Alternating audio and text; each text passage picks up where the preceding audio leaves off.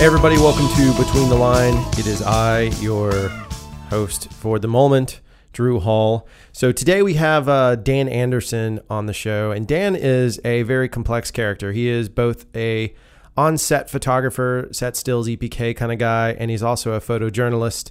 And uh, really interesting interview, just kind of meanders about because we I couldn't help. Dan's seen a lot of incredible stuff um, just as a photojournalist, and then you know you tie it into his film career and it's pretty fascinating.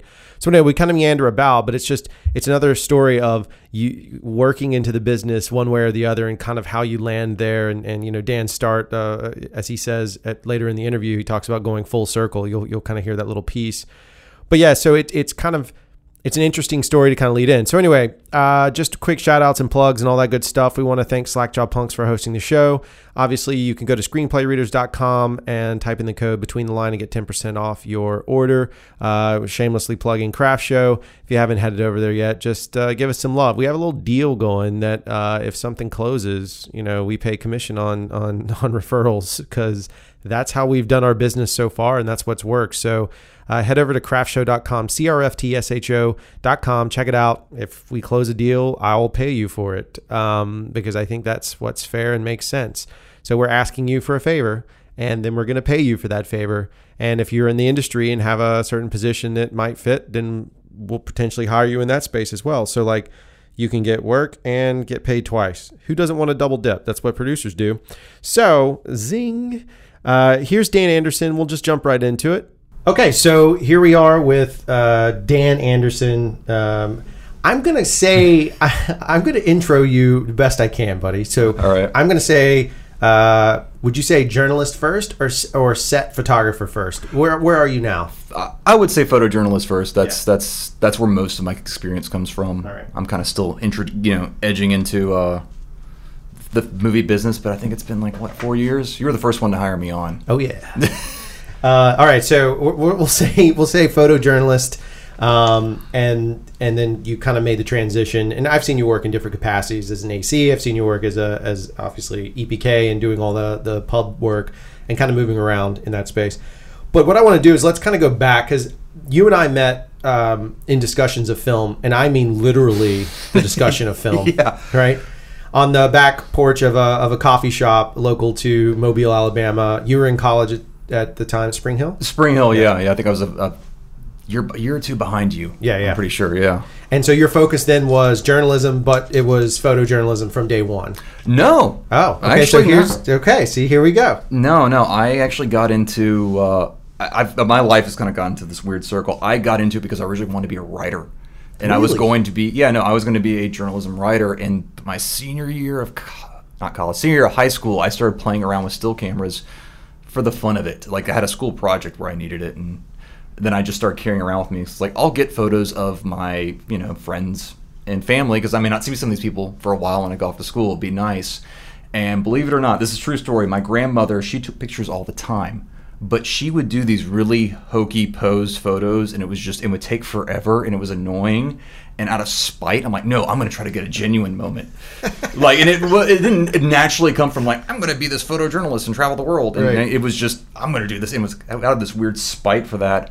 And then so my like getting into college uh, freshman year, like I was I was a writer, and I mean I worked a lot, wrote a lot of stuff for the school newspaper, but I started getting more and more into photography. And then like my right after I got out of freshman year, like I couldn't get into the photography course at Spring Hill because it was a required course in Com Arts, so all the juniors and seniors got like first bill to get in. But I wanted to learn more about darkroom, uh, and I'm originally from Memphis, Tennessee. And so I went home that summer, and like the local art college had a not a college course, just a, here's a crash course on darkroom. Like go shoot a roll of film. Here's the very basics of camera exposure, developing black and white, and printing. And learned it, the basics in three weeks. Got back, talked to the com arts department, and they're like, "Well, do you want to take pictures for the school newspaper? We'll give you keys to the darkroom."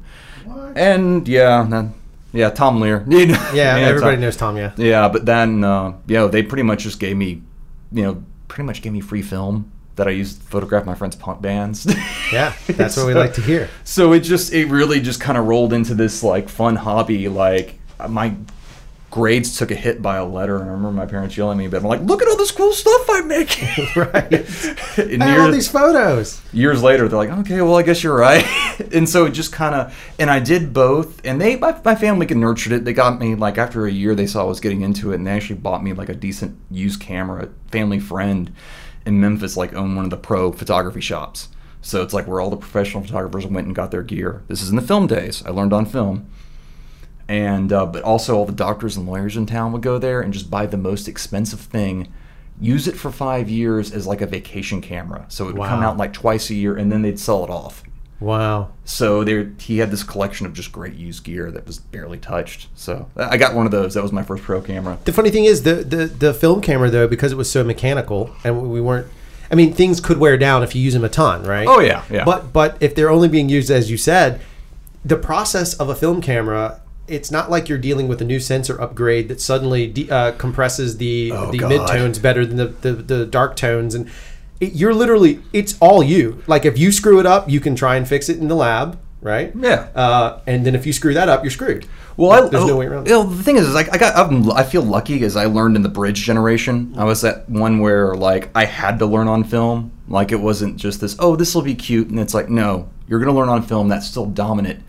But you knew digital was coming. Like yes, I was you know developing and printing uh, my photos, but at the same time, we were also like scanning it. We had a nice like Nikon negative scanner in, in the Mac lab, so I was scanning in negatives and learning how to fix nicks and scratches in Photoshop oh wow and kind of learning that process. So it was kind of this in between school.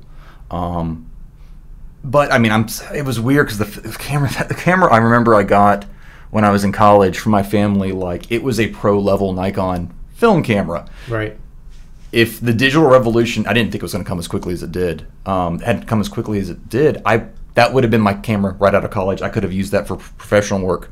But everybody had switched to digital by the time I graduated. That I ended up getting a DSLR, like a little. Then it was nice. It was a six megapixel camera. oh yeah But yeah, and of how quickly is that jump? I mean, you know, we look at it now. It's like it went from I remember Yeah. they were so expensive, and they would jump from six megapixels to suddenly like the new one is eight megapixels, Uh-huh. and it was like two thousand dollars more, and then it was ten and twelve and so forth and so on. And now my iPhone takes a better resolution than my first DSLR. Oh yeah, it's kind of the point. I don't even care about megapixels anymore. Like it was relevant. At, like when I first started taking digital photos and using a digital SLR, I was freelancing for uh, the local paper here, the Press Register. That's where I got a lot of my photojournalism training. Like since I didn't really study photography, um, Keith Sato, who was my mentor, then like brought me on as a freelancer. He's now like like I think yeah regional editor for the Associated Press based out of Wow. Chicago. Like Wow. he runs a fourth of the country for the AP wow. yeah, he's he's up there. He's yeah. Um, but yeah, started in Mo- here in Mobile, Alabama. Um, but he brought me on, and I learned so much just working there. But the cameras they gave me were like this three megapixel SLR, and it was the mid-level one at the time.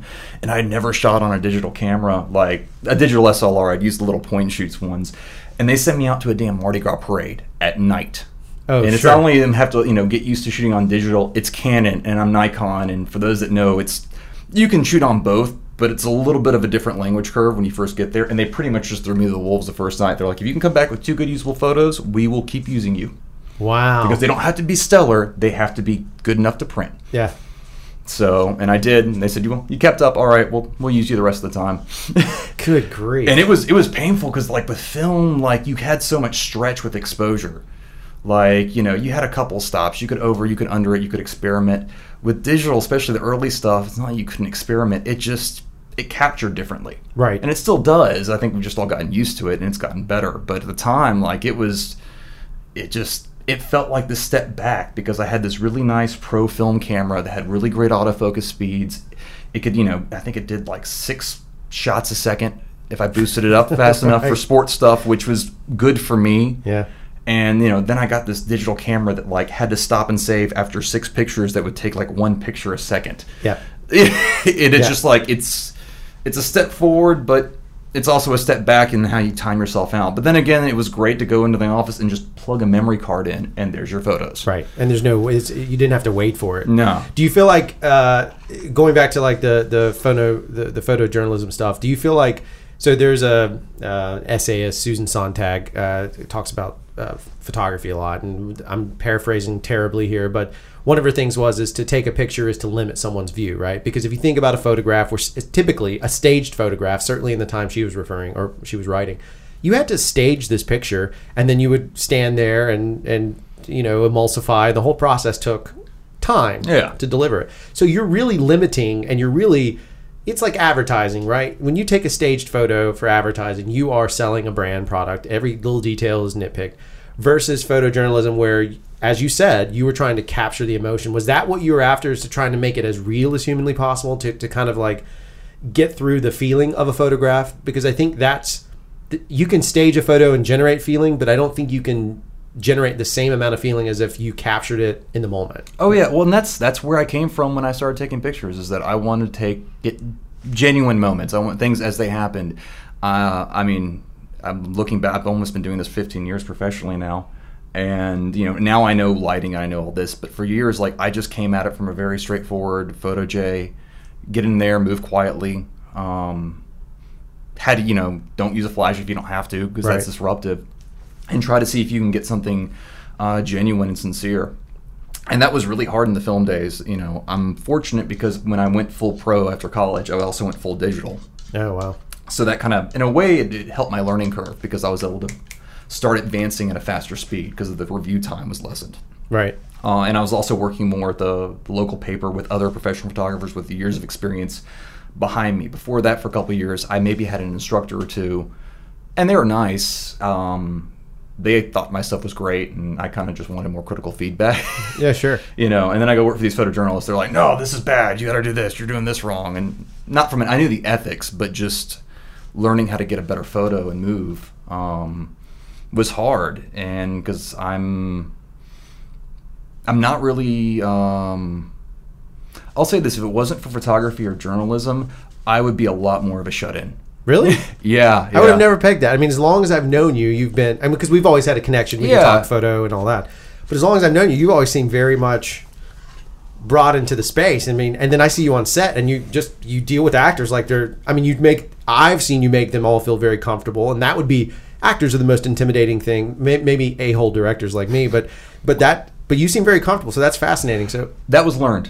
Uh, Oh, right. I was, vi- yeah, like it was just really, like it was like I, I don't know. I was, I really had to learn that. And journalism in general and photography especially really helped get me out of my shell Interesting. at a certain age. I think if I didn't go into that field, I probably would have been a lot.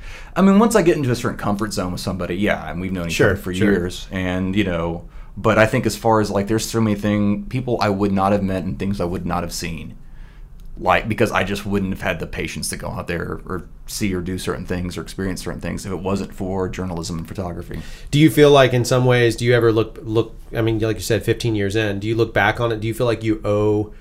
Is there is there a part of you that maybe feels like you owe journalism something? Like you have to stay committed? Because I mean, this is not an easy business, especially now that print is a brutal scenario. I mean, do you feel like? As Egon said, print is dead. Uh, yeah, exactly. you know, every time I watch that, it's like this has a whole new meaning to yeah, me now. absolutely. Um, yeah, I mean, it's kind of this weird thing. It's like deep in my heart, I still feel like I'm a journalist, and you know, that's what I bring when I'm doing. Um, when I like set stills, that's you know the kind of crossover into the movie thing. Like that's helps me with the set still photography um, because I'm used to having one take for everything and being able to get something out of it. You know, and there's I'm not I'm not trying to oversimplify the set still job. It has its own list of challenges on that. But deep down in my heart, like, yeah, I'm still a photojournalist, and there's a lot of things. You know, I'll tell you this: as much as I've liked getting into film the past four years, if I got a phone call from a wire agency and was like, "Hey, you want a full time job?" Sell them the blimp off. I'm walking away. I'm gonna go do that. Sure. And I'll love every minute. I mean, okay, quote unquote. I know there's reality. Yeah, too, right, But you know, sure. but I would happily do that. You know, and that would involve not doing portraits anymore. I'm okay, and I do editorial. I've gotten to really love lighting, but I could turn my back on all that and just go be a journalist and sports photographer. and just and and well look it's the same Yeah. way like i'd love to just go back and just be a dp that's Yeah. all i want to do Yeah. if i could just shoot commercials the rest of my life i seriously i it's not it's not a it's a fulfillment versus achievement thing. I have achievements, you have achievements. We've Yeah. both done very amazing things in our careers, and we'll talk about some of yours in a moment. But uh, I look at it now more as what would be fulfilling, and Yeah. and it's not even a money thing for me. I, don't get me wrong, I need to feed my family, right? And you got to feed yours. But I, there's part of me that's like, hey, you can come shoot commercials for uh, the rest of your life, and here's where there's something really appealing about finding that space because I know I can also I can challenge myself when I want to challenge myself, and at other times I can kind of, pardon the expression, not phone it in, but do what I got to do to get it by. Right. Versus now, uh, when you're on the freelance side of the world, I mean, you're fighting for every single dollar, uh, and there's no slack. No, no, and yeah, that's the thing with me. Like, I got I got really lucky about a year ago with the certain film I got on. Uh, same one, you know, uh, mutual friend of ours, Jared, but he got on, and it was a big step up for me. And but I'll tell you, I, I worked my tail off on that show, and maybe we can go more into that later. But um, but I also made a ton of money on it too. Sure. That's the mo- more, most money I'd ever made on a movie. Um, and I did kind of hit that wall like near the end. I think part of it was just it's such a turn and burn film too that you just you know you can burn out on a show anyway where you just want to break. But I was making great pictures. I was getting paid.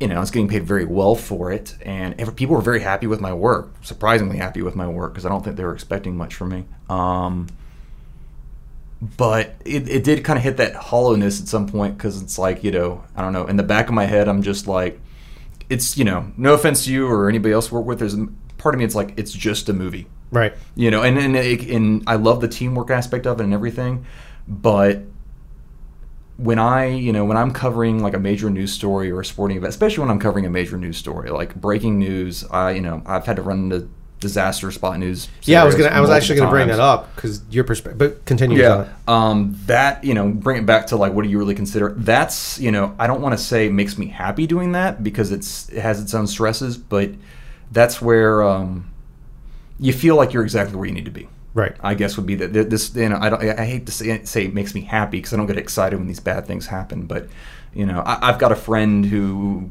was an EMT and he was a combat medic and uh, you know I've talked to him and he's kind of got that same he's just like you know I don't wish for bad things to happen but when I'm sitting there working on someone I feel like this is exactly where I need to be Right. this is what I need to be doing Right. so Well, the, the truth of it is, those things are going to happen. Right. And if you can uh, be a cause for change within those, so whether it's because I, I, I want to talk on two of them. One, you did a lot of coverage on Katrina, right? yeah that was my first major story ever Yeah. like two years out. Like I think yeah I'd, I'd only been out of school about two years.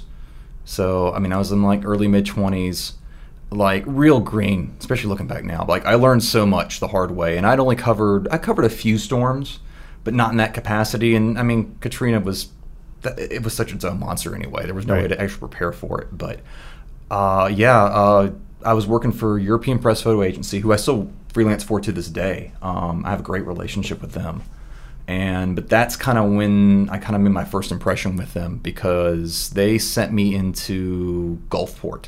Yeah, that, that, Uh, that I snuck into Gulfport as part of a doc crew. Yeah. I actually it was me and Jared, the guy we just Yeah. we snuck in. We had to dodge like state police and stuff, and we ended up we had brought water and stuff, and we were helping people, but we were getting footage. I was there before it, uh, when it hit in Gulfport. Holy cow! Yeah, I was in a hotel room. Uh, I'll be honest, like some people have like my, you know, they try to this. Oh, you're this tough, cool guy. I was scared. Yeah, I You can have no imagine. idea how scared I was. Uh, I was still a heavy smoker at the time. You could smoke in hotel rooms, and I remember at one point opening the door and just seeing how bad it was, and I just had this, nope. Yeah. Like I'm not going out there for a couple hours. Um, and- Were you you weren't obviously near the water? You no, were, I was near the. I was at a hotel near the interstate to make sure, you know, because But even then, the floodwaters came up pretty close. floodwaters came. Uh, they didn't come up that high, but like you could see the wind and Yeah. everything it was tearing up. Like it, And ironically, it hit just what west of Gulfport. So you're right near the eye Yeah. because it hit in Waveland, which is what you know. And New Orleans took a, a a big hit because Yeah. no one really prepared to. The New reason Orleans was a levee failure. Exactly. Mississippi Gulf Coast was the whole was the storm surge. Yeah, yeah. One, it's it's it's just, and no one really talked about how dangerous storm surge was back then. They didn't have, they didn't have a story, so that's why we dropped in. We were shooting doc footage to show to make this content Oh, yeah. to say, ladies and gentlemen, this is from storm surge. Here's how it happens. You should be very cautious of a hurricane living on the coast, not because of winds, because that's what everyone talks about. But no one at the time was really. Now they've changed the Right. so it's the same kind of vibe when you're going in. Is it's not con- just to co- cover it. It's not the old if it bleeds it bleeds. right? Yeah. It bleeds. It leads. Sorry. Yeah, but although that's uh, to get back to that from a story aspect, I mean, I um, wrap the Katrina thing up. I spent two months doing that, mostly on the uh, Mississippi Gulf Coast. Wow. Like they, the day it hit, I actually left that night because I couldn't get my photos out. Wow. Like my little. I mean, we have smartphones now. I can. Uh, I could have just used my phone, but this is. I had like a flip phone that did not have a camera. This is what you know, however many years ago, and it just wasn't talking to my computer. I had this weird hack. Uh, long story short, transmitting wasn't as easy as it used to be. I mean, wasn't as easy as it is now. And so I just booked it back to Mobile because I knew I can get a line out from the mobile register, and I moved my photos that way. And like that's at night. That's before they actually had double checked the whole interstate because there was this whole branch on I-10 in Mississippi that supposedly the bridge was damaged. On the next day, they had cut, they had blocked it off, saying no one should cow. cross that. I'm like, uh, I just crossed that last night. Okay. Good grief. I mean, it wasn't like out, like falling out, Yeah. but like the supports weren't there, and they're like, no real traffic should go across this. And it, it was it was shut down for like six months. Wow. Um, but then, and then I next morning I went into um, Pascagoula Coast and just kind of inched my way every day, and they basically put all their concentration, the agency I work for, in New Orleans, and they said, you know, you've got Mississippi. You've got all of Mississippi. That is your job to cover. No one's going to be talking about that, but we need someone to tell that story. So Yeah. that's I lived that for that's that was my life for two months. Now, uh, and and, I, and there's another. Obviously, Mm-hmm. we'll talk. I'm gonna get back full circle why this is all relevant to film because Mm-hmm. you made a, a very amazing statement at the top that I'm I'm hanging on to to go full circle. So, how do you like in that scenario? Because that was, I mean, we we saw we didn't see any bodies directly, but we were the smell of death was Yeah. I mean, how did you deal? Did you do you just turn something off in your head? And I don't mean that you go cold. I just Right. mean that like I broke down. Like we, I was strong and I helped people and I heard these stories and we documented them. But as soon as we left, we got in the car. I just I cried my eyes out. Like I couldn't handle the emotion. Do you ever hit that wall or able? Is the camera able to give you some separation from that some way? you know, uh, for better or for worse, the camera does give me some kind of separation. And I feel like this, and I, for some reason, I was thinking about this on the drive here. I don't know why it kept my mind. I'm thinking back, tech, you know, talking from a technology standpoint. You know, all of my still cameras now shoot amazing video. Right. That was not the thing back in. Oh yeah, we were on a very cam. So trust me, it's a long time. ago. Yeah, yeah, and like you know, I had like this is like I had an eight megapixel camera, and that was my hot shit camera. Let me leave that out if you have to, but yeah, that was my No, cool it's fine, camera then.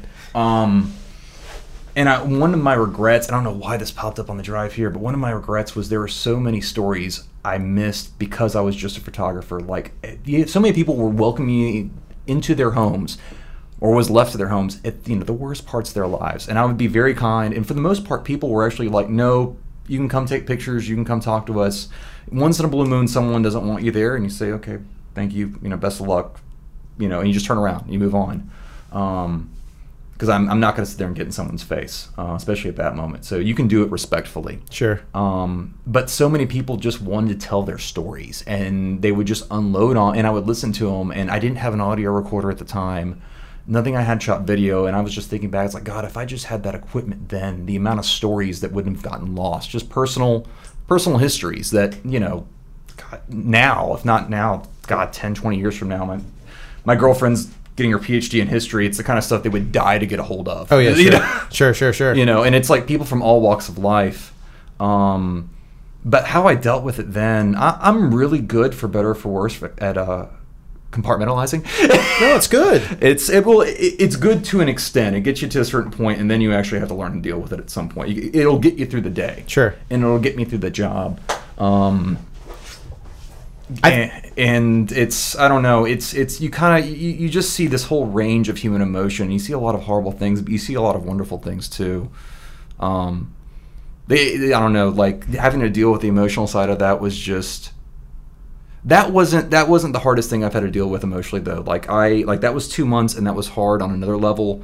But I mean, years later, there was like a tornado I covered and I saw some bad stuff there, and that was that one day was worse for me than two months of Katrina. I mean, it's just and it's hard to rate Yeah. the impact and how how you prepare yourself for it. I think with Katrina, I was able to prepare myself for it and kind of prime my mind every day. And with the other story, I kind of tricked myself into this weird false hope of what I was going to see, and it was one thing and not the other. Oh wow. Um, yeah. Um, Well, that, that goes into the, the next piece, and, Yeah. and I'm not trying to bring up all, the, all No, the no, no, I'm- but you've I'm- had a you've gotten to cover some really epic events in human history, right? Katrina was a, I mean, that's a tragedy, Yeah. right? And and I know you've done awesome stuff too, and, and I'm not taking away from any of the great things. Like you get to cover the Saints, and I Yeah. envy you. You're on the sideline watching Drew Brees, my all-time favorite quarterback. Uh, go Boilers, uh, Boiler up, and and, and hanging out, and seeing that. But then you, the the other one that I thought was always very interesting, and now there's a film coming out, which is my segue over. Oh, yeah. uh, eventually is uh, obviously Deep Water, right? Right. So you got to cover the entire BP oil spill. I was not in Alabama, so I didn't know the emotional state. I was removed, but my heart was still here. I was in the Midwest at the time. Yeah. So what what was that environment kind of? Well, I opened that up. I actually got called the day Deepwater blew up. Like I got a Whoa. phone call from my editor, and they're like, "If you can find a way to get a, get something in the air, we need you." Like, it's like we'll pay for it. Wow. Let us know, and we'll give you a credit card number. We Wow. will put you in the air. Thing is, it's hard to get in in Mobile logistically. It's just near impossible to get something that quick that far out in the ocean. Yeah. Like it's they had to, they were flying people out of New Orleans basically. Um, but I got called, and then it just kind of so I was there on the day. I mean, I I spent half my day trying to get something in the air, and by the time I was able to kind of book something, um, the FAA had just closed off the whole airspace. It's like so that's just not happening. Oh wow. And then two weeks later, they tried to get me to do it again um, because that's when they started burning things off in the water, and it just emotionally that that affected me in a weird way. Um, then I don't know. It was like almost this kind of like creeping existential dread. I mean, and, and it's weird to talk about in that way, but with Katrina, it happens. It's bad. You can look all around you. You don't need to talk about it, and you know you don't need to photograph it. I mean, it's just. I mean, it looked like a war zone out there. Oh yeah, it was it was catastrophic. Yeah, it was catastrophic and it's horrible. Um, but it was almost like this, yeah, this creeping. uh, You just knew it was going to get bad, and you didn't know when or how bad it was going to get in your area. And that was one of the things where, like, again, they kind of gave me this area of the Gulf Coast beat, and they said just kind of follow it for the summer. And it, pretty much, I, I had a gentleman's agreement with my uh, agency. They said, you know, I started working for a couple different people, and they said, if you just work for us, I can guarantee you about this much work Right. um, if you don't get too repetitive. If it looks like you're getting repetitive and it's just the same stuff every day, uh, you know, your editors are going to pull you back. You know, the our editors in Germany are going to pull the coverage back. So only go out there when you think it's because it's your call. And sometimes I would do like a five, six day week.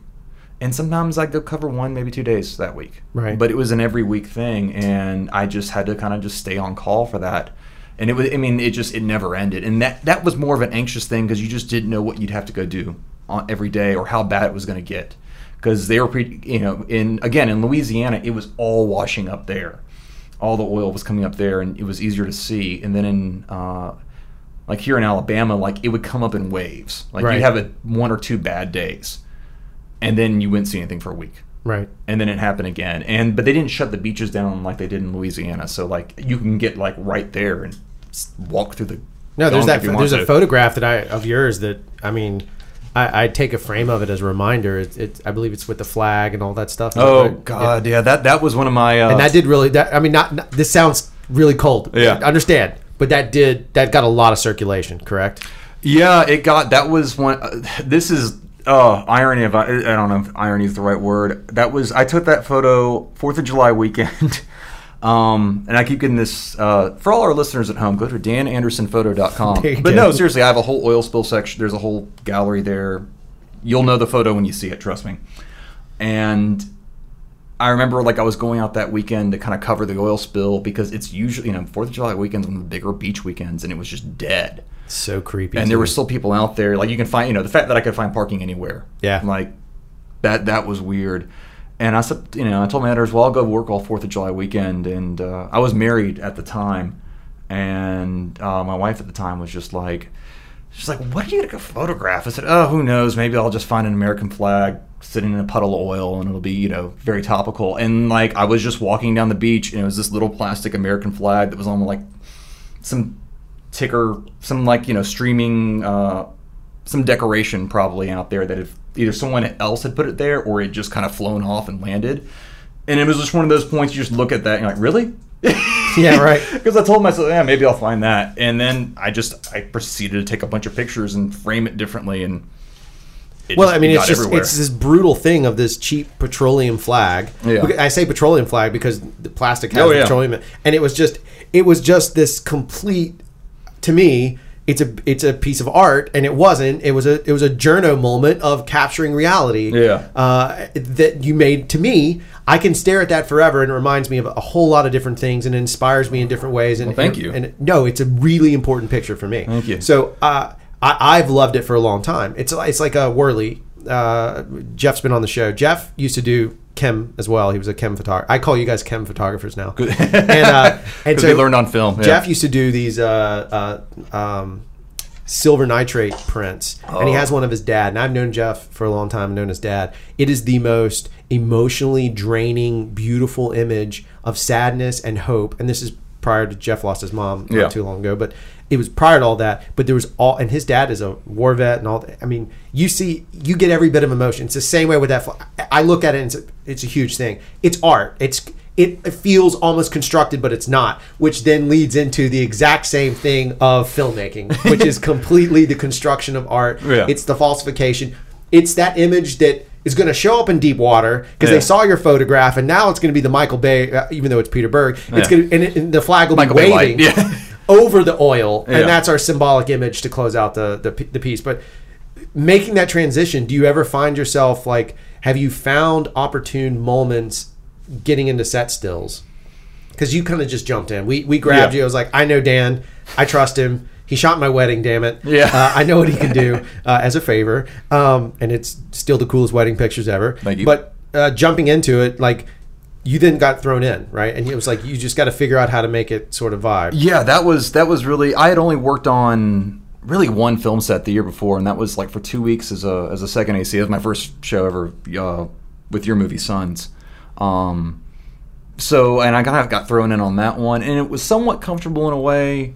Because I, I mean, I'd worked with the. It, it was kind of the same crew as Sons, so Sure. I'm with people I'm familiar with, um, which helps. But I didn't know. I just knew I needed to take good pictures. Like I wasn't 100 percent sure. Like, am I doing this job right? And hey, to tell you this true, it wasn't until a couple years later that I actually started to do research online. Like, well, what are who? What have other people that have done this job written about it? Like, it was like I just all I knew is I needed some kind of camera blimp and I needed to make it happen.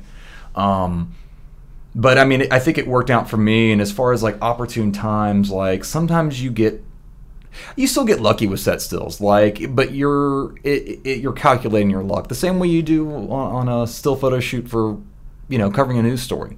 You're you're taking your chances. It's it's like okay, where do I think I might? Is there going to be a possibility for a photo? Do I wait here? Do I go somewhere else um, for a news story? And that's the same thing with uh, and you do your research, try to see what the best option is. Same thing with set stills. You know, read your script, know what the story is. That everyone should read a script.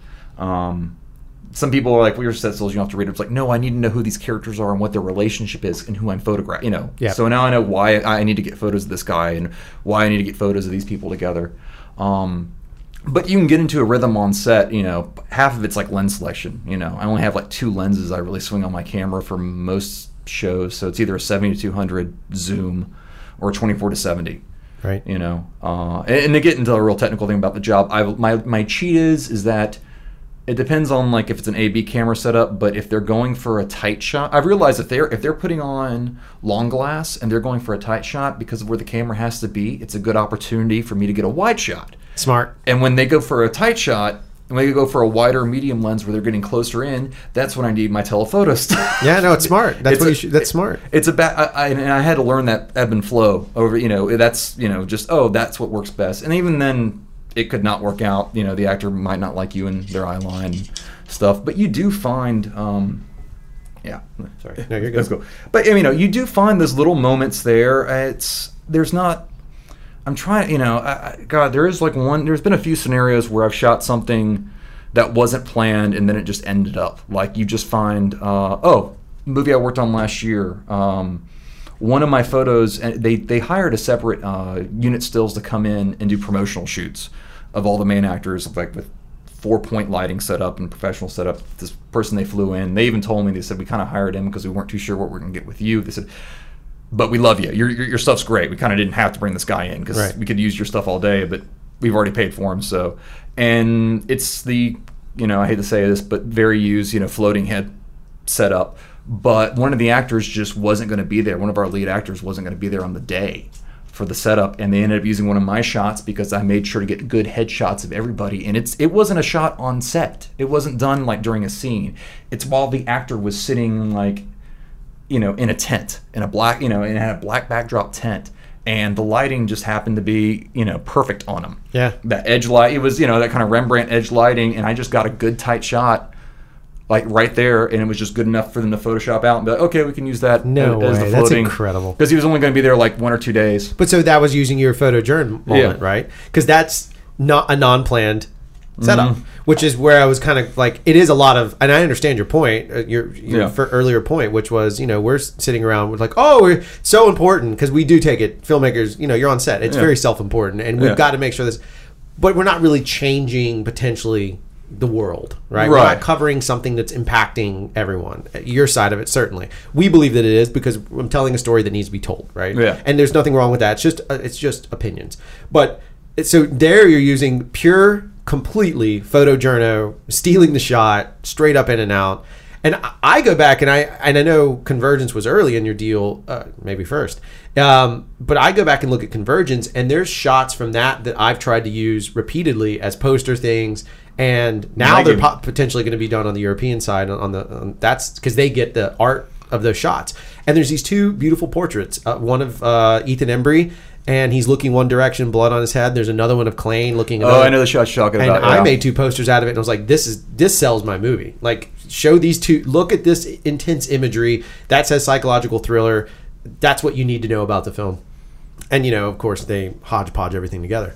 But the beautiful side of all that, where I'm going with it is, is those were captured in the moment performance. I don't think those were staged. Were they? I never. I part of it because I was. uh, I didn't want to. It was my first set still job, and I didn't want to like just. You got to stop for sets. You got, I didn't want to stop everybody, and I think I only played that card once on Convergence, though, because that was my first film, and the shot didn't even work out. Like there happened to be. I think you know the shot in Convergence. You had all your bad guys lined up, and you're like, kill them or whatever. And but it was so tight in there, I couldn't get in there. Right. And I was like, okay, I need. To, and I had. I, begged Tony to just like I need 30 seconds.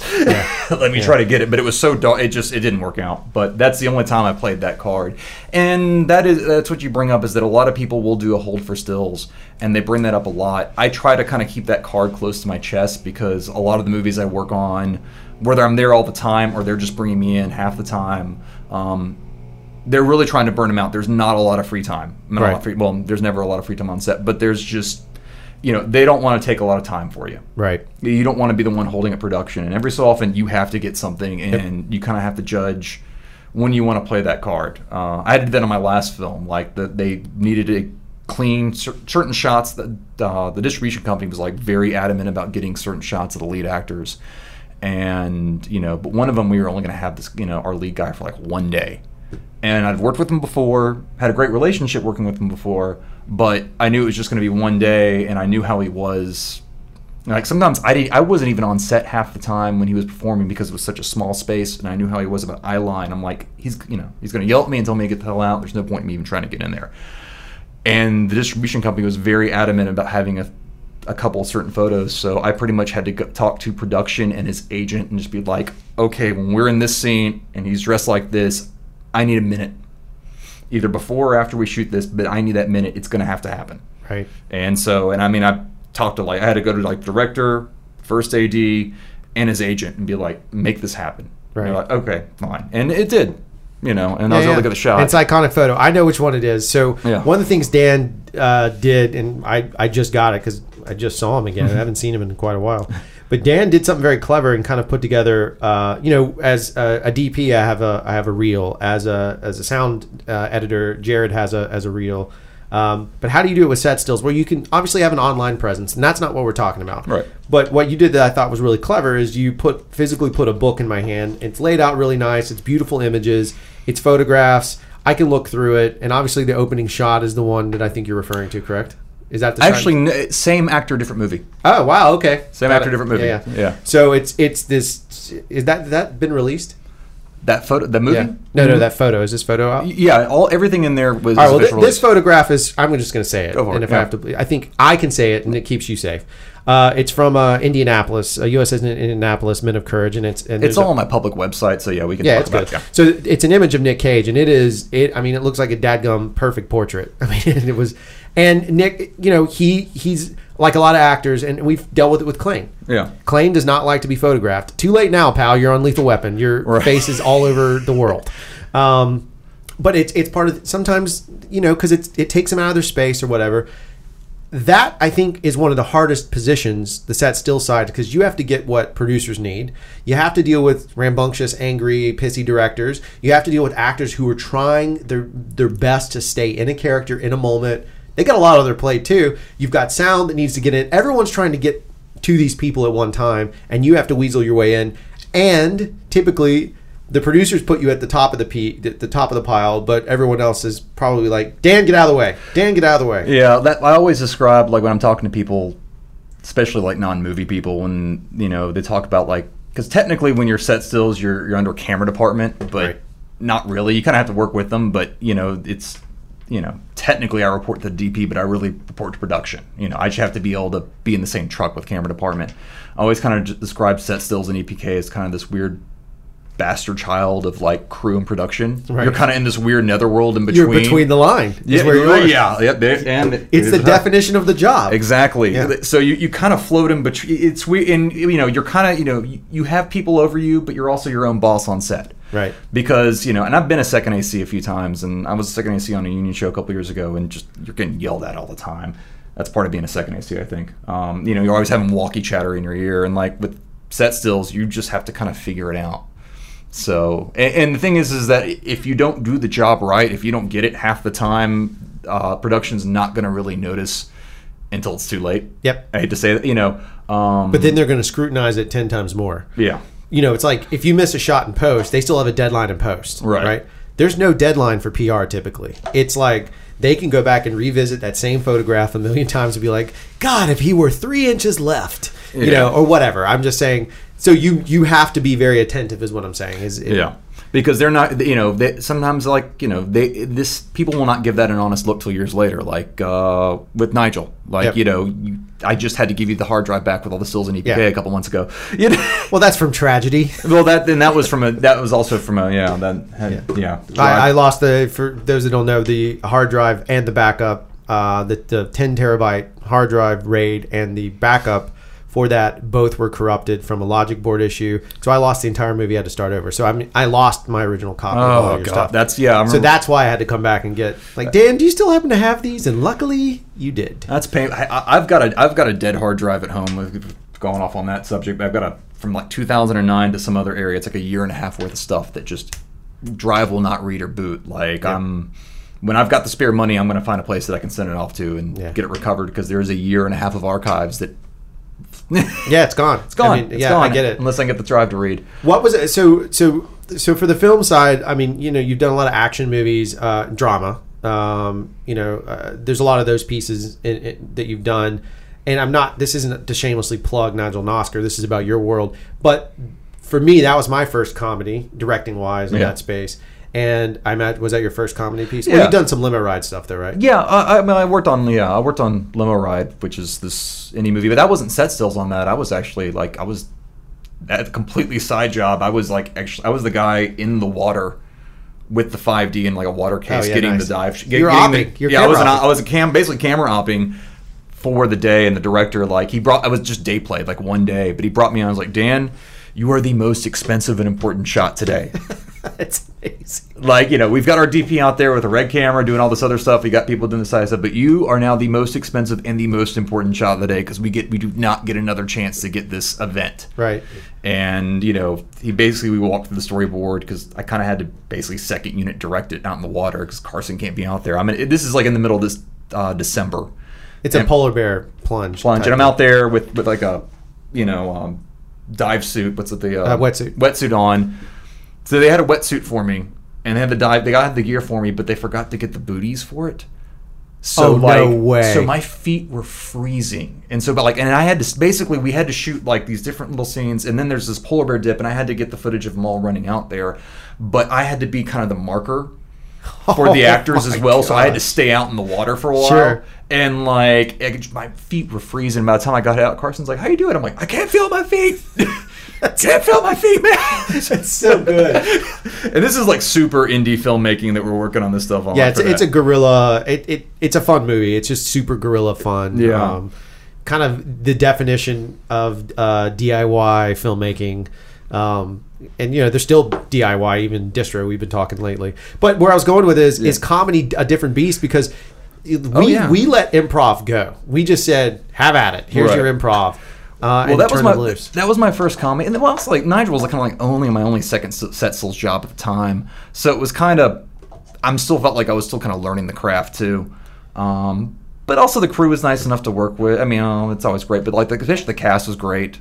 Um, every you know, everybody was great to work with on that show. So I mean, it's different, and I just kind of it's like I'll just shoot that. And if there's some kind of funny physical scenario, maybe I'll get a, you know yeah, just go where my eye goes on Right. that one. I, you know, it's a different set of challenges. I, that one wasn't too difficult. I had another comedy that I did last year. Good, good show. Uh, you know, enjoyed working with the cast and crew, and I, I, they seemed very happy with my set still stuff. But I was going over the stuff for my portfolio, uh, and I'm not trying to knock the movie this way, but it's just not the kind of thing that they're happy with the product. I did my job well. Um, I just I don't think I'm gonna be using any of my portfolio because it's mostly just people walking and headshots and people hanging out. There's not a lot of physical humor. There's no gags. There's nothing visual Right. to the humor. It's, Right. it's a lot of dialogue driven stuff, and it's good. It's I actually really like that script. Really touched me in a weird way because I kind of had a similar experience in my personal life. like it was one of those ones I didn't want to freak the director out. And like near the end, I was just like, "Where did you pull this from?" Because you, this is my life. I said this, this, and this. I didn't want. to I don't want to get into it. I said this all happened to me. Yeah, sure, sure. When I was a kid, and he's like, "You're kidding." Yeah.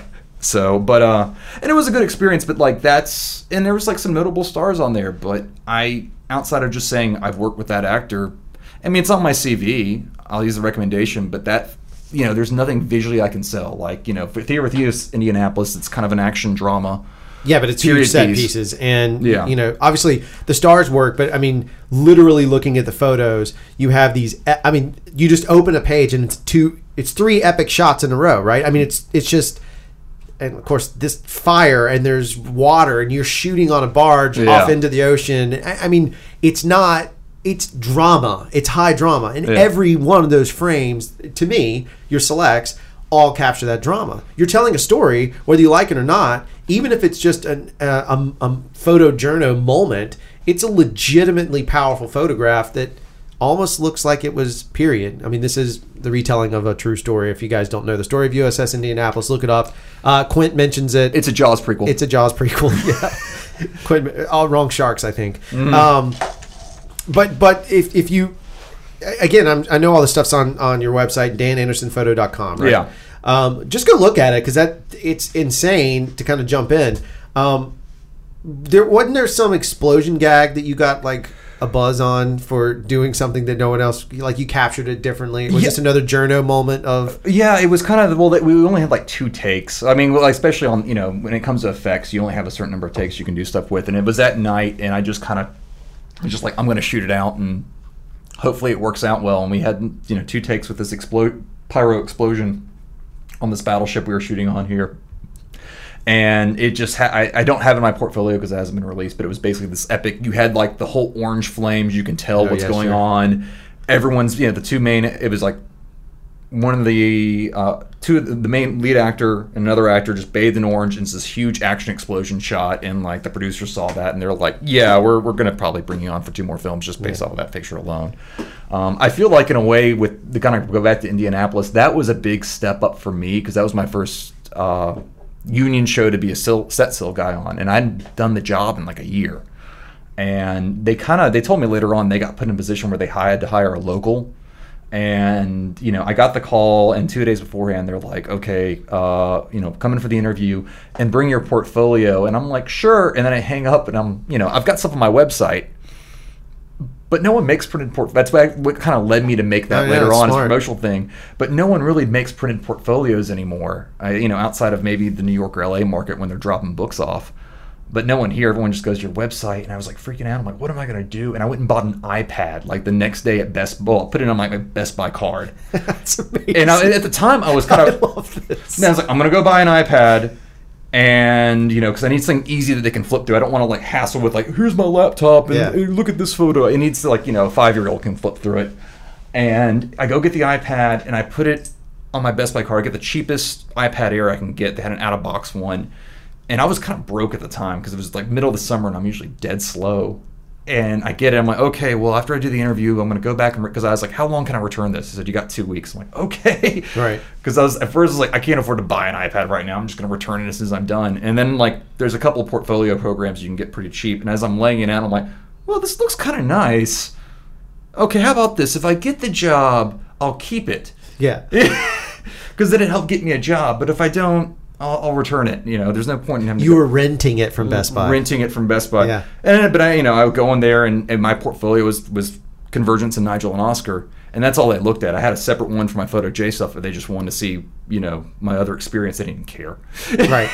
they just they don't they didn't it was just over their head. Yeah, Like, sure. That whole experience is just not they they just assumed I was a local wedding photographer. Right.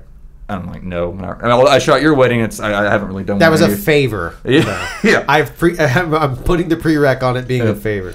But no, that, that got me, you know, and that got me in the door because they kind of got, and then they're like, well, you got the job, you know, starts in a couple weeks, and like I basically had to drop about, including the iPad, about twenty five hundred dollars on new gear Wow. just to do it because I didn't on uh, just to get into technical side for those that don't know. Uh, for set stills, you usually have to shoot with some kind of cover on your camera known as a blimp. Um, for Drew's movies, I was able to get away with the soft shell one. Yeah. Um, not having any problems, but they, for especially the union ones, they expect you to come on with a hard shell one. And the blimp's not cheap. No, none of them are. Ch- I, you know, I looked at three different options. Uh, I tried calling. Uh, Jacobson is the number one one out there. I tried calling, and then- I don't feel bad like I'm dissing the company. I emailed and called them and could not get any feedback from them. Um, and Aquatech makes them too. Um, I heard they're super great, but they're so camera specific that whenever you upgrade a camera, you have to get a new body. And I was like, uh, I don't want to get stuck in that. Just if I start doing this all the time, sure. But Yeah, right. I don't want to get stuck in that. And there was another company, and it was just a DIY company called like uh, Fat Boy Camera Blimp, and it was like a European set stills guy, his own little private business. He kind of made it himself, and you know he had like here's your Nikon, you know, and it cost me about fifteen hundred dollars with shipping from Europe Wow. Wow. um, to get him. But he responded to me on the day. yeah, of course. Like I emailed him, and then like four hours later, he's just like, "Well, this is how much it costs. This is what you have to do to get it work." It's a very simple contraption as far as compared to some of the other ones I've seen, but it works great. It's lightweight, um, but that cost me fifteen hundred dollars. I had to get a new roller case, all this other stuff. Um, but I did, you know, the movie was so good. Like that's, you know, I hate to get into too much financials, but that's how I got paid in a week after taxes. yeah, right. So first paycheck just went to go pay off. Yeah, everything so then you're in the profit margin. I mean, you're Yeah. still a business. And I'm still four weeks. I've still got four more weeks of work Right. where they're working me, you know, at least twelve hours. There's a lot of Right. OT in that. Oh yeah, there's a lo- long days. a lot of days. But uh, no, like, but they they took a chance on me. Like I I was like bang, I, and I kept I've been banging to get my foot on the door with a lot of these companies for a while, and they got put in a position where they couldn't bring in someone else. And I think for budgetary reasons, they just had to hire a local. And they even told me we were not expecting much, and you know they made me do an edit every day so it wasn't you know most of the time i just turned my photos in on a drive there they wanted a 20 picture edit Yep. on top of all that and uh, i did that and i'd upload it to dropbox and after a couple days they're like you're really good Yeah. No, it's great. and to be honest, it felt kind of like a cheat because the first two weeks we were on a platform in the water in the middle of the, you know, all throughout the day, open air on the day on the water. And so the rules of normal set photography didn't apply. So I didn't have to use a blimp for two weeks. I've got like a 300 millimeter telephoto lens that I use for like sports photography and news. So I had that. I was bringing that thing out there. Wow. And was able to just get these money shots of them Oh, out yeah. there. And they're just like, this is great. Yeah. you know, and in a way, I kind of felt like I kind of cheated to get my way in there. No, but that, but that's kind of more my point. Uh, this entire interview and, and the entire part of talking to you is obviously show another because we, as we've discovered, you are Yeah. truly between the line in your Yeah. career when you're on set.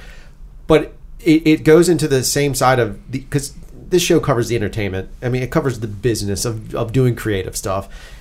But it's the fact that you have to get creative and pull from your history, every part of your life, your background, uh, knowing this. It's it's like uh, because I love food so much, I pay attention to food detail. So like I will, if we don't have a food stylist, like sometimes our department, I want to make sure the food is arranged the exact way I want because there's a reason I want it that way. Right. It sounds idiotic, but it makes a difference on an insert or a close up. It's those little details. The fact that you had the ability to go, wait a second, I can just pull from my Saints package and I'm going to treat it like a sporting event Oh, yeah. and get these really amazing. That's the ingenuity of being between the line. That's that's being Dan Anderson. That's what makes you different than anyone else, but also maybe motivate somebody else to turn around and go, wait a second, I uh, used to do construction. Maybe I should go into set construction. Sure, because you're going to know something that other people aren't. And there's stuff you're going to have to learn. Yeah. But figuring it out is kind of the balance. No, but I mean, I didn't have to stop them for redos. They even offered because we were on the water for two weeks. They said, you know, if you want to, we can, you know, we'll put you on a jet ski with your camera. And I'm like, it's not worth risking my gear. I said, I can sit here with my telephoto glass, and they would shift. We would basically shift the set in the water, you know, and just churn people differently, you know, because we couldn't move the platform itself. And you know, whenever we do different angles, I can just I'm either on camera left or camera right. Yep. And because of the way it is, I don't have to worry about anyone getting mad about eye line because Right. you know we're all just out there in the middle of the water. So, but no, and I, I- I think I got lucky that we started with that because I was able to kind of just prove myself in an easier fashion. And then after two weeks, when we started working like in closed spaces and sets, like still got See- good stuff, but that's that's a little bit more of a harder job. But that's what's so fascinating, Yeah. right? So to them, the hardest part of that shoot, I, I, I mean, knowing some of the history of that, that Yeah. film, the hardest part of that shoot, because I the logistics of moving crew onto the water, actors cast in the water, uh, the plane, the infamous plane story, which Yeah. we will only tease that way. Yeah. Um, you can do your own research for that. All these things were happening, and it's easier for you. And then suddenly they go to controlled space where it's normal filmmaking. We're, Yeah. we're out of the danger. We're out of the out of the sink, and now suddenly we're and it's like that's when your world gets harder because Yeah. you suddenly have more confined spaces and eyeline issues, and people are aware of me. th- everyone knows you're there. The chaotics, no one's aware of me. No one cares that I'm there. I'm like, Right. as long as I'm not in the way. Right. So it's easy. I can work that. Like Yeah, I think yeah. there's at one point where I think I just where one of uh, you know not to get into that, but where we were having to shoot in the water because we had this thing that was kind of beached up and like I just I wore my swimsuit that day and just stripped down my swimsuit and then wrapped my blimp in a plastic bag and went out there and had it up and just shot shot shot wave came up put my camera up shot shot shot wow. I even had like a I've got like a point and shoot that does raw. It's an older camera and it um it has a dive case in it. I brought that out there just so I didn't have to worry about the spray and they actually got a couple good photos that they ended up using for that. Oh, that's incredible. I mean, it's it's just little. Okay, I've got a way around. I, I had to. I, I but part of that goes into logistics planning. I knew we were going to be on the water. I read the script. I made notes and not you know where a I thought good shots would be and just logistical issues I'm going to run into. And if you know they wanted me to be able to get something, I had to be prepared for it. Right. So that's why I had the dive camera. That's why I had I had water casings on me. You know, I had all this other stuff. Like I and I have rain gear because I've had to shoot in a, a football game in a downpour. Well, I've covered you know tropical storms and hurricanes right. in the middle of this. You know, I have gear to cover my camera Right. with. So it was like, all right, I'll just pack that and bring that all along. Well, what would you say, like, kind of, uh, since we're, we're close to our mark here, Yeah. what would you say, kind of wrapping up? What What is your advice to to either journalists or people that love photography or someone that's that's making the migration? It doesn't have to be even into film, but I mean, what, what kind of advice would you give from? Because you you are a bridge generation. I think that's a great term. Yeah. You came from you learned film and now you're only digital because that's what the world is. Yeah. But but what kind of advice do you have for people kind of breaking in, whether it's set stills, EPK, or photojournalism? I mean, where, where do you go with that? Oh, so I, I, I kind of feel like getting into film is really my life coming full circle in a weird way. Um, because how I got into journalism, because I stumbled into it in high school. Um, when I was in high school, I really didn't know what I wanted to do. I was trying to figure it out. I had this nebulous idea about being a writer, um, but I didn't know how that was going to translate. I thought, well, maybe I'll study English and teach English on the side or whatever. That's probably a million writers that have said that. Um, and then it was actually like my mom my stepdad suggested this to me because uh, they got a promo packet from a uh, college of Santa Fe. It was a Catholic college out in Santa Fe, New Mexico, and they had a film department out there. Not a huge one, but you could get a film degree. They had a couple of working sound stages. It wasn't huge California, New York film department kind of thing. But And this is pre incentive out there, though. Oh, this is pre-incentive. But no, they they they did they uh, one of their notes is that you know Repo Man was shot out there. Yep. Uh, I think part of it was cut there too. Yeah. Um, whoever it was that wrote the screenplay for Groundhog Day was teaching out there. Oh, great. Yeah, yeah. Yeah, and I went out there, and that was the first college I ever visited, and I didn't realize people could actually make a living. You know, it never thought in my mind I'm going to be a filmmaker Right. but they put that idea like working in the film industry is a thing. And I went out there and I, I seemed interested and I interviewed, you know, toured the college. Um, but it was a very demanding program. It's one of those ones where they only took like 70 students a year if you applied for it for your major. And if you didn't get in, you could try to apply one more year. And after that, you could only minor in it. Wow. And I was just, and that, and I kind of chewed it over. And there, I asked them, I said, well, how strict is it? They're like, if only 68 people apply, all 68 will get in. 72 people apply, two people aren't getting in. They said it's that strict. But that's how they kept control of class size and everything. And I was seriously considering it, and that's actually what got me to go work for the high school television station so I could start playing with cameras and editing, just learn like basic nuts and bolts. And then I decided, you know, it's film sounds too competitive. I don't know if I'm really I've got what it takes. I'll go into journalism because that makes more sense. Yeah, looking back, that's weird. But I ended up taking like a journal, and because I started like working for the college, meant the college, the high school television station. I took a journalism course my senior year of high school where we learned to write more. I realized I liked print media more and writing news stories, and I kind of had a knack for it. And then years later, got into still photography, and it, it all started because I had an interest in film. And Yeah. then, like that first like four years ago, when I walk on a film set, I was like, and my life's come all back around, Yeah, and now I'm back on a film set. Yeah. and I'm, I'm not back on there. I am actually working in film, and I thought that would never.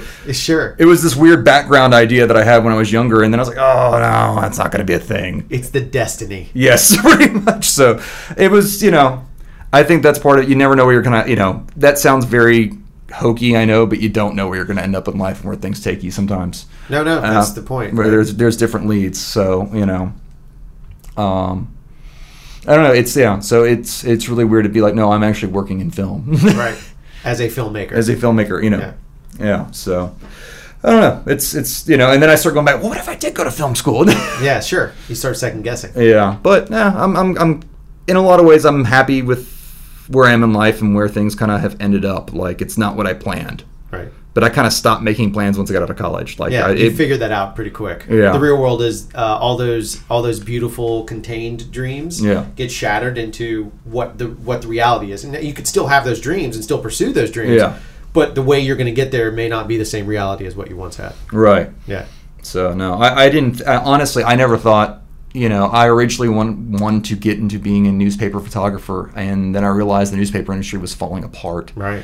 before and I think I had interviewed at a couple jobs and I was just like I'm just I'm happier being self-employed and and then people who had interviewed me and turned me down I would run into them years later and they got laid off Right. You know? no, that's how it works. right?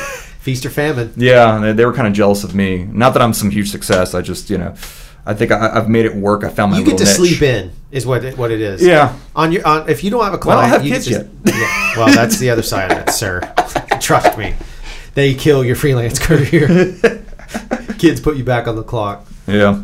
With movie work, I'd say just get whatever, like as always, get whatever job you can. I Right. mean, I I think you had actually approached for my first film. You had talked to me about possibly doing set stills, and that didn't work out. And then you offered me a job as a second AC, and I I took it because I needed the money, and it gave me experience on a set. Right. You know, and and I you know I still do second AC work here and there, um, partially just from financial reasons sometimes, but you know I, you know, there's that happened with another union job that came through where I ended up being second AC because logistically I couldn't be. They were considering me for set stills, but because of the way a schedule was going to work out, I couldn't be there the, the last three days. And they're like, "You have to be there on one of those days." And they said, "Well, we'll just hire you as a second AC for the whole time." And I just took it, but it, it got me on there learning people. You know, network, but don't be too pushy. Um, but be willing to take whatever job you can and take criticism well. Right. I think is a good way to to start. Um, you know, always be humble with journalism. I don't know what to tell you. it's such a weird. it- It's di- how I got into it is different than, and I didn't come from a photojournalism. I didn't get a degree in photojournalism, but I was able to learn in this kind of somewhat traditional way. I was able to get a freelance gig with a local paper and had experienced photographers that taught me how to shoot for paper and shoot on deadline and turn around and do certain logistical things.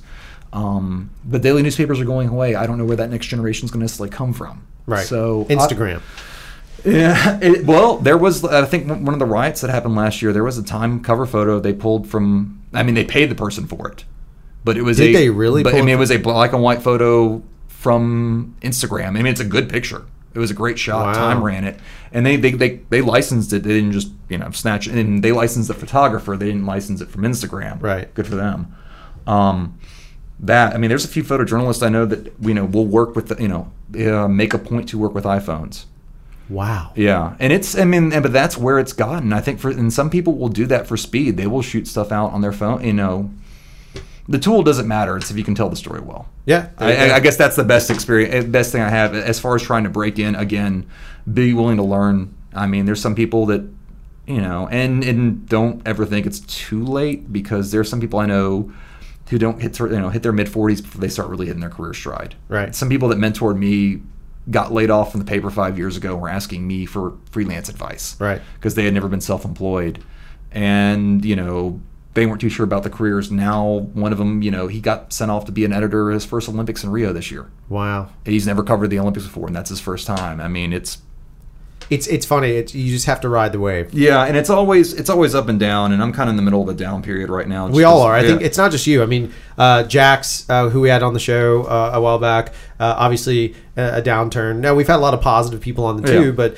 but the reality of it is, like I've said it multiple times, like it's the business, right? Yeah. And, and you know this podcast will be dated by saying this, but it's an election year, right? And election year, and I'm not saying it's Hillary's fault or Trump's fault No. or or anybody. It's Well, I think just the I way told, the election. I, I told you this a couple like years You're ago. the guy that- yeah. yeah. Yeah. And it was another commercial photographer that told me. Yep. Because he had been in the business long enough. He said every election year, people get things get really weird and people get really a little more constrictive with their money, and it's not and it's just it's this perceived reality because there's all this chaos that goes around it, and then no matter who wins or loses. You know, the next year everyone- everything goes back to normal. Yeah. but it's like there's always a little dip. Yep. And I've, I'm, I think I've been in the business long enough where I'm starting to feel it because I think Yeah. the first, the first election year I worked through, I was still building my business up. So yeah, it didn't really. Hundred bucks is a lot of money when you're when you're starting out. yeah, but it was hard for me to feel the dip. And then the second time, I happened to be like I had just tapped into a big commercial client that was going to spend money for the next two years anyway. So. Yeah. And then, and then la- the election after that, I felt it then, Yeah. and I'm feeling it now. So Yeah, I definitely am, and a lot of my other friends. I mean, obviously our friends in New Orleans certainly are. Oh, yeah. um, combined with their terrible incentive scenario. So. Yeah, but just the one point before we wrap it up, another interesting story about the book because I've got this printed uh, set still. By the way, if you go to my website, you can download a free PDF of it. there you go. I just have it up there because um, it has helped me get one. And I, I did it because everybody has a website, um, and I'm trying to network, and I want something I can hand a producer, I can hand a publicist. Uh, that they can look through, you know, and it just gets something more tactile and it sticks out more. And it's something they can stumble across too. And it has actually got, I can tell you it's gotten me one job. Oh, that's great. And it, I'm, I'll bring this up as a story, and it's I didn't it didn't intentionally have well it kind of did. So like the last movie I worked on uh, before I got the job, uh, I had a cookout at my house, and a lot of film friends came over, and they invited some of that crew over. Uh, it was one of the first ADs I know because I'd worked with them on a, a show beforehand. So I was like, yeah, bring them over. And um, after it was over, I the locations manager that I knew, who's a friend of mine, I handed him the book. I was like, here, can you put this in the production office? He's like, you know, I've already talked to him. I'm trying to get the job. Any little nudge will help. And I handed him the book. He's like, yeah, I'll give give it to him. And he puts it in his truck, puts it in the back seat of his truck, like in the little center console Yeah. back seat of his SUV. And he's like, I had every intent of putting it in there, and I just hadn't got around to it. It's like he's like Monday morning we get in to go on a tech scout, and the DP comes in, like they both sit in the back No seat. The way. DP sits on one end, the director on the other. I'd already kind of been in contact with them. They see the book and they're like, "Oh my god, what's this? This is awesome!" And they just started Oh, drilling no off way. of it. And they're, you know, it wasn't the only reason I got the job, but it was a big, you know, they told me said it was a big push. Like, and it Wow. would that was just happenstance. Like he goes like I didn't plan it there. And like oh maybe they'll find that and Dan will get hired. Sure, I was just sure. gonna throw it in the office and see what happened. Yeah. But it was that was so. Yeah, know. look, I'm a firm believer in it. The we, we used to call them in advertising the, the leave behinds. Yeah. and you'd always have something to leave behind with the client to to help seal. I think it's crucial because I can then bring this physically and be like, no, let me show you. Because there's something about um, physically looking at it, it feels more real than if it's online. Yeah. I, I don't know what it is. It's just some some tactile thing that happens when I hold uh, you know paper in the hand. So. Well, thanks to digital, no one really prints things as much Right. anymore, so it sticks out. And it's it's a very basic layout. It's very photo heavy, of course. And I don't know if you noticed, the back Yep. is just basically my a shortened CV. Yep. A, what would basically be my cover letter and some contact info. You know? Yeah, and it's perfect. It's Yeah. what it needs to be. Um, all right, well, uh, so we'll wrap it up. Dan, thank you very much. I mean, what an insanely good interview, covering like more than I could have ever imagined. It's fantastic. Yeah, I felt like I went all over the place there. No, no, but- no, no, but that's good. That's because you have that kind of career. You have this very interesting story and and where it comes from. And I'm sure we'll pull you together. I want to do like a round table at some point where we get a lot of us in the room together just to talk uh, Oh. where we all are because because different perspectives. Uh, I think once we engage that energy would be a, a fun bit. But again, I want to thank you, uh, A, for the book, and B, for coming out and hanging out. No, thanks for having me here. I appreciate them. Been And so they can reach you just to make sure they can fi- find you on Instagram as well, right? Yeah, um, my Instagram handle is Dan Anderson Pics, P I C S, Yep. like pictures. Uh, and my website is www.danandersonphoto.com. There you go. So check Dan out, uh, and then uh, we'll just wrap up the show. All right, there you go. It's a long episode, uh, and we'll never apologize for that because it was all great content. But wanted to just give some love uh, to anyone listening. Feel free to shoot us a you know message or whatever. You can find us on po- at, on Twitter at Podcast BDL. You can find us on uh, Facebook at Between the Line Podcast. You can find me on Instagram at Nameless Ben, you, or uh, my other company Thingy Majig that you can see lots of stuff that Frame 29 and Craft Show are doing is at F29F underscore CRFT SHO. That's at F29F underscore CRFT SHO. Uh, if Chris were on here, he'd plug uh, Scripted Eyes, which is at Scripted Eyes. And you know what? Check him out on SoundCloud if you get a chance. He's got a lot of cool music up there, and I bet he would license it to you if you needed it for a movie or a short project if it hasn't already been used. But you should you should hit that stuff up. Horst, uh, you know, I don't think anyone knows Horst now, so we just pretend like he's the guy that exists that will make. He's like your favorite uncle. He just pops in, you know, maybe half drunk and just shows up. So hopefully we'll catch up with him. He's kind of like Bub from Slackjaw, same kind of thing. He's like your drunk, uh, insane. He's the he's the kind of uncle that holds fireworks in his hand. That's that's where we are. So maybe we'll have him back on the show. Who knows what we're gonna do? Because it's a new year. It's 217. I mean 2017. Uh, and and it, it's a new world. So whatever. We'll see how it happens. Thanks for listening. We'll catch you when we see you.